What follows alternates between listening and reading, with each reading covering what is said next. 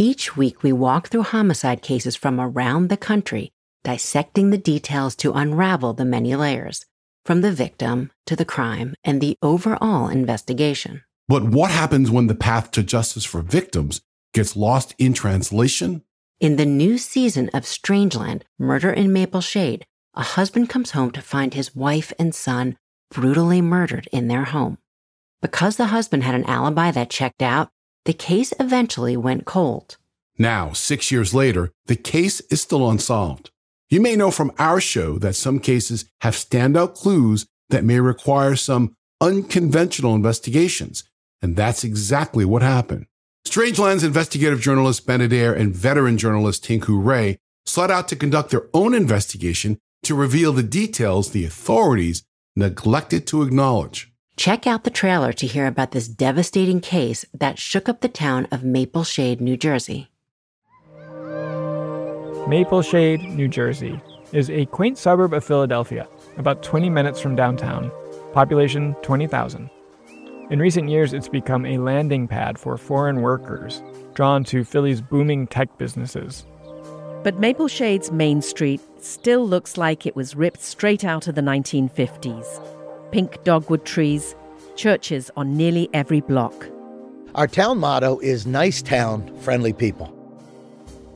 Typically, calls to the police are for normal stuff car accidents, people passing quietly in their sleep. But around 10 p.m. on March 23, 2017, the Maple Shade police were called to the scene of a gruesome murder. A man arrived home to his apartment to discover his wife and son stabbed to death. 911, where's your emergency? My wife and son are not talking. They're in the kitchen. They're in the bedroom. Oh, God. Oh. The man on the call was Hanumantha Narra, or Hanu. He's a computer tech from India.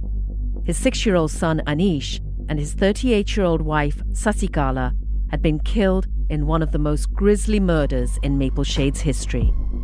In Maple Shade, it is a heinous crime that has law abiding citizens shaking their heads in dismay. The brutal murder of a 38 year old and her son has shocked the Indian community. Their throat is slit. There's blood everywhere. I'm investigative journalist Ben Adair. Suspicion immediately fell on the husband, but his alibi checked out, so the police let him go. Now, six years have passed, and there have been no arrests, no new suspects, no answers. When I tell you Maple Shade didn't do shit, they didn't do shit about that. And I'm still trying to figure out as why. I'm veteran journalist Tinku Ray, and this is the new season of Strangeland. In my three decades as a journalist, covering news largely in South Asia, I've never encountered a story like this one.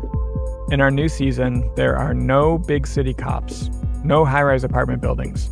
We head across the country to New Jersey to look into how a brutal murder of an immigrant mother and son could go unsolved. Did law enforcement do its job? Did the victim's immigrant status influence the investigation? Or was justice lost in translation? From Audiochuck and Western Sound, this is Strangeland Season 2 Murder in Maple Shade. Maple Shade's motto is nice town, friendly people. And I always say nice town, shady people. Strangeland Season 2, coming February 2nd. Dive into the new season of Strangeland, now available wherever you listen to podcasts.